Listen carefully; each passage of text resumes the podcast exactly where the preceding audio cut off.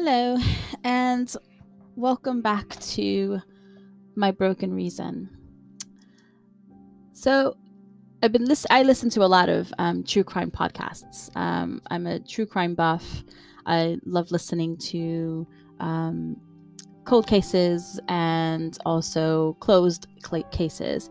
Um, uh, it's something that I've always been fascinated with. Um, not enough to work in the field or anything like that. Just um, I'm fascinated by people who do take the time to investigate um, and you know do those deep dives into uh, this kind of world.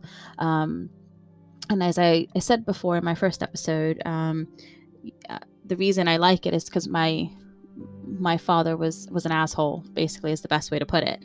Um, he was an abusive ass and um, he was also a criminal basically. Um, he he died in jail um, for murder um, rightfully so um, where he you know that's just kind of where he belonged. He was abusive towards my mother. He uh, my, my earliest one of my earliest memories was of him trying to kill my mother I was about three years old, and he came home uh, drunk or on drugs or both. Um, and I had a relative that was visiting her, and I was remember playing in my room, and I hear some kind of noise, which now I know to be gunshots, and screaming.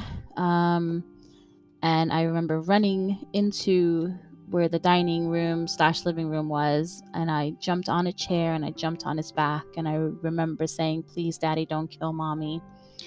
And he kind of snapped out of his rage and ran out.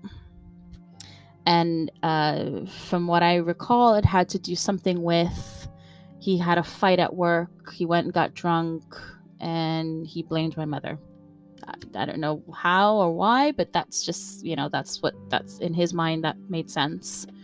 And my mom, I remember calmly going into the kitchen and told my aunt to get my stroller.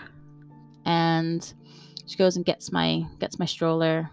And uh, she gets a kitchen towel applies pressure to her, her, her abdomen where he shot her and off to the community hospital we go. Um, my aunt was in full blown uh, panic slash asthma attack.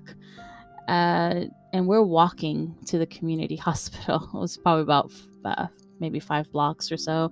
And these are New York City blocks, so they're quite long. And um, we got there, and I remember my aunt being hooked up to some oxygen and I remember um, wondering where my mom was. Uh, you know, where is she? And so I went off to look for her. My aunt was laying on a gurney. She had nebulizer uh, or, at, or, or, oxygen or something. She had a mask to her face. Um, and so I went off. And I was one of those uh, 1970s community hospitals, which has the curtain. And I went looking for her from my mom and I pulled back a curtain and I saw her and they were working on her. Um, they were surgically trying to remove the bullet. And I walked around everybody. I'm three, so I'm fairly small, unnoticeable. and I go around and I, you know, I tap my mom on her hand. And of course, she's under sedation. She's under, she's, you know, under anesthesia. And I say to her, um, it's okay, mommy, it'll be okay. And the doctor, just I remember this surgeon looking down at me with just like, oh my God, in his eyes. And nurse, nurse, where's the nurse? Get the nurse. I'm, uh, nurse, oh, sweetheart, what are you doing here? What are you doing here? And, uh, you know, there's the panicked nurse I see coming by because somebody had stepped out from behind the curtain and was kind of going, nurse, nurse. And the nurse panics come by comes by and she's like oh there you are. She goes oh hi. And here's my aunt dragging her oxygen or whatever it was down the hall panicking even more um, because i went gone missing. Um, and so you know i was told oh you got to stay you know stay with your stay with your aunt you know don't go. And you know she's she's once she wants to just die at this moment. And um and yeah, so that's that's what I remember. That's my earliest memory um, growing up. I was about three, and yeah, that's that's that was it. And so you know, he didn't really improve from that point. Uh, my mom, unfortunately, you know, uh, back and forth with him even after that. Um, so you know, he did. He was selling drugs. I'm sure he was probably a pimp or something. I, I don't really know um, the ins and outs of all his criminal activities. I do remember there being guns in the house. Um, and I remember when I was about seven, him coming home uh, from a fight and he thought he got shot. So his instinct is to come over to the house where I was being babysat by um, someone and um, while my mom was at work and he comes barging in the door and he's bleeding everywhere. And he's like i think i've been shot. And i need you to stick your finger in this hole in his head and see if you feel a bullet. So i'm like i don't want to do this. And then he's like come on you've got to do it. You got to save my life. So uh, so i do.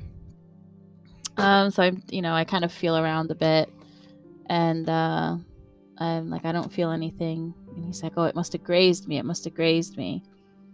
And he goes and gets needle and thread and some alcohol, and he tells me how to sew it together.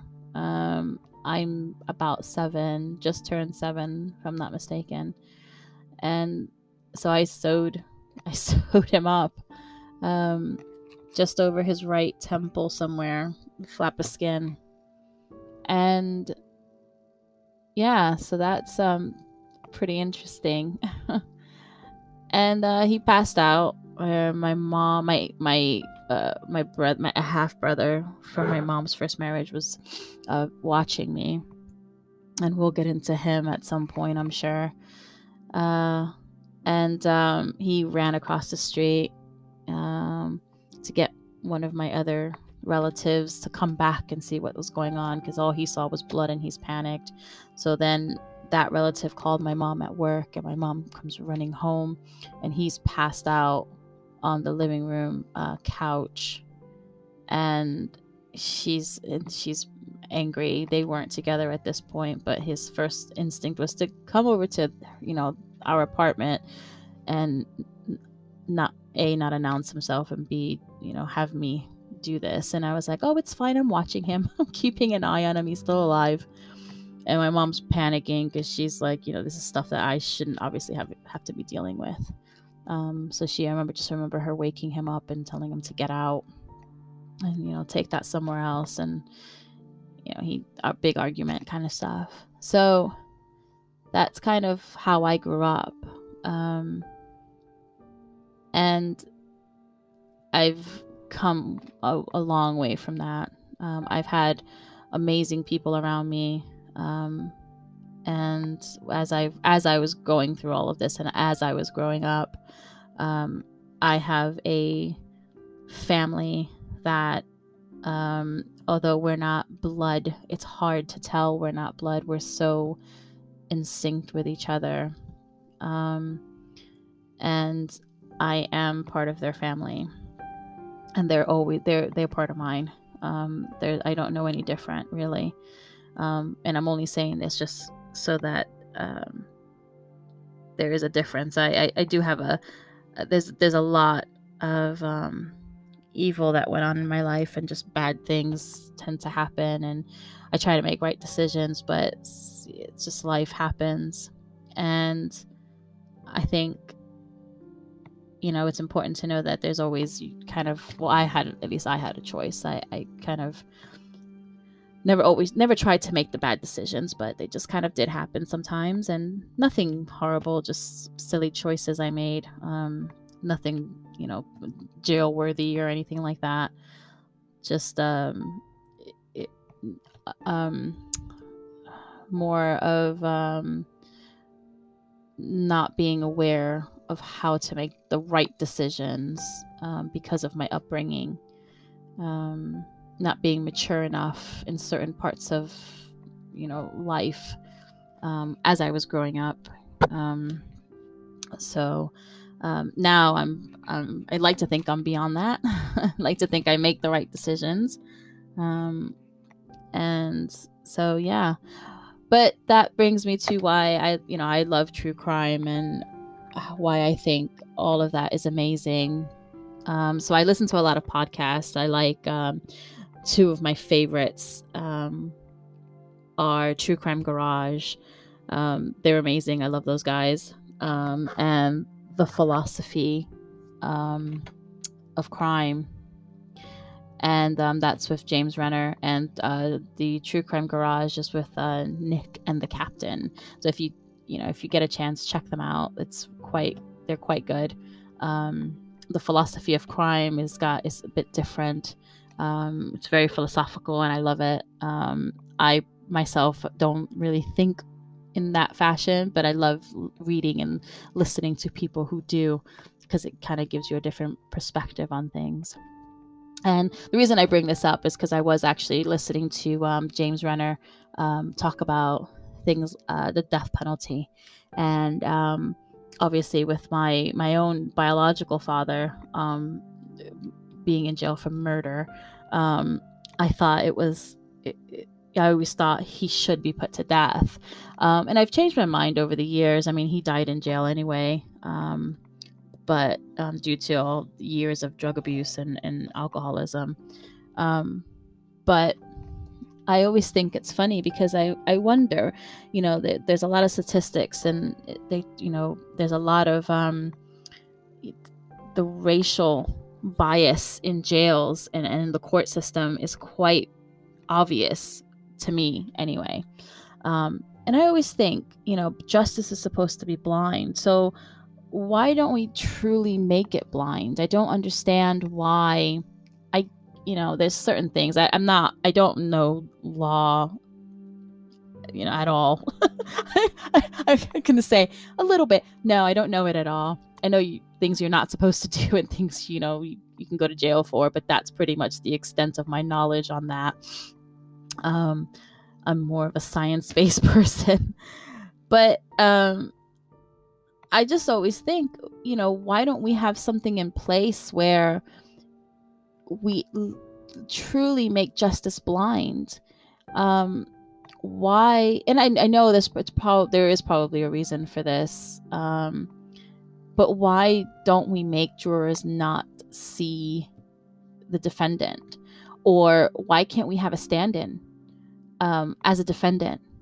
And so that way, the actual criminal, you know, some people look disheveled and they look like they're criminals, and it could be a perfectly innocent person that is at the wrong place at the wrong time, fits the profile, just is down on their luck, and they just don't look like, you know, say Scott Peterson, um, you know, or OJ Simpson don't have the money um, to to have a great defense. And so you look at someone and you kind of go, "Oh God, he looks so guilty." Because look at him. You judge that book by its cover, and I wonder, you know, what if we just use the stand-in? You know, and I get this, you know, you face your accusers kind of thing. Um, I understand that, but if you're not testifying, and you know, you can maybe watch it on closed caption TV, on CCTV or something, um, or even something else. I don't know, but I just think why don't we actually make the justice system blind? Um, and again, I don't know what I'm talking about. It's just just something that popped into my head when I was listening to Renner um, talk about the death penalty and and how is it is it really justified and does it actually you know do any good to anyone? Um, it costs the taxpayers lots of money um, to all the appeals and everything. And does it actually bring justice to the family who lost that person that loved one? Um, and does it actually do society any good to have all these people on death row um, and you know, there's statistically there's been lots of cases that have actually been innocent people on death row. So I'm sure at some point we've killed someone that was probably innocent. Um, we probably killed quite a few people that were innocent over the years. And so I just think, why don't we just take that away? At least it would, it would help the, the, the racial bias or the social bias as well. Because, um, you know, somebody that's sitting on a jury may just kind of look down their nose, even though they don't mean to. Um, you know, they may see somebody that's homeless accused of a crime or someone that's uh, you know doesn't have the intelligence um, to kind of speak for themselves or just the you know their IQ may not be as high and they just they're you know they're not they're not as eh, you know as well represented. Um so why don't we actually make it blind? Why why do the jurors have to see the accused? Um, it also protects the jury, I think. Um, you know, you you get jurors that are scared or worried, especially in like you know big big cases um, where there's like um, you know maybe like drugs involved or you know big time murders or whatever, um, and they maybe fear for their life. Um, things like gang members and things like that. Um, so when people don't step forward, so I think it's yeah, it's just interesting. I just thought I'd share that with you guys, and I thought I'd share a little bit more about myself on this lovely Friday afternoon. Um, it's very sunny here today. It's quite nice out. Um, and it's a change from the dreary winter weather we've all been having lately. Um, so I just wanted to share some stuff with you on this lovely Friday. And um, hopefully you guys will have a good weekend and we can probably chat again some other day, possibly Monday. I'm trying to do this uh, three days a week for now and see how it goes um, from there. So if you guys have any questions or have any suggestions or just want to drop a note and say hi, um, you can uh, contact me at um, mybrokenreason at hotmail.com and um, yeah. So you guys stay safe over the weekend. Don't do anything i wouldn't do. Um, and have a lovely lovely afternoon. Talk to you later. See ya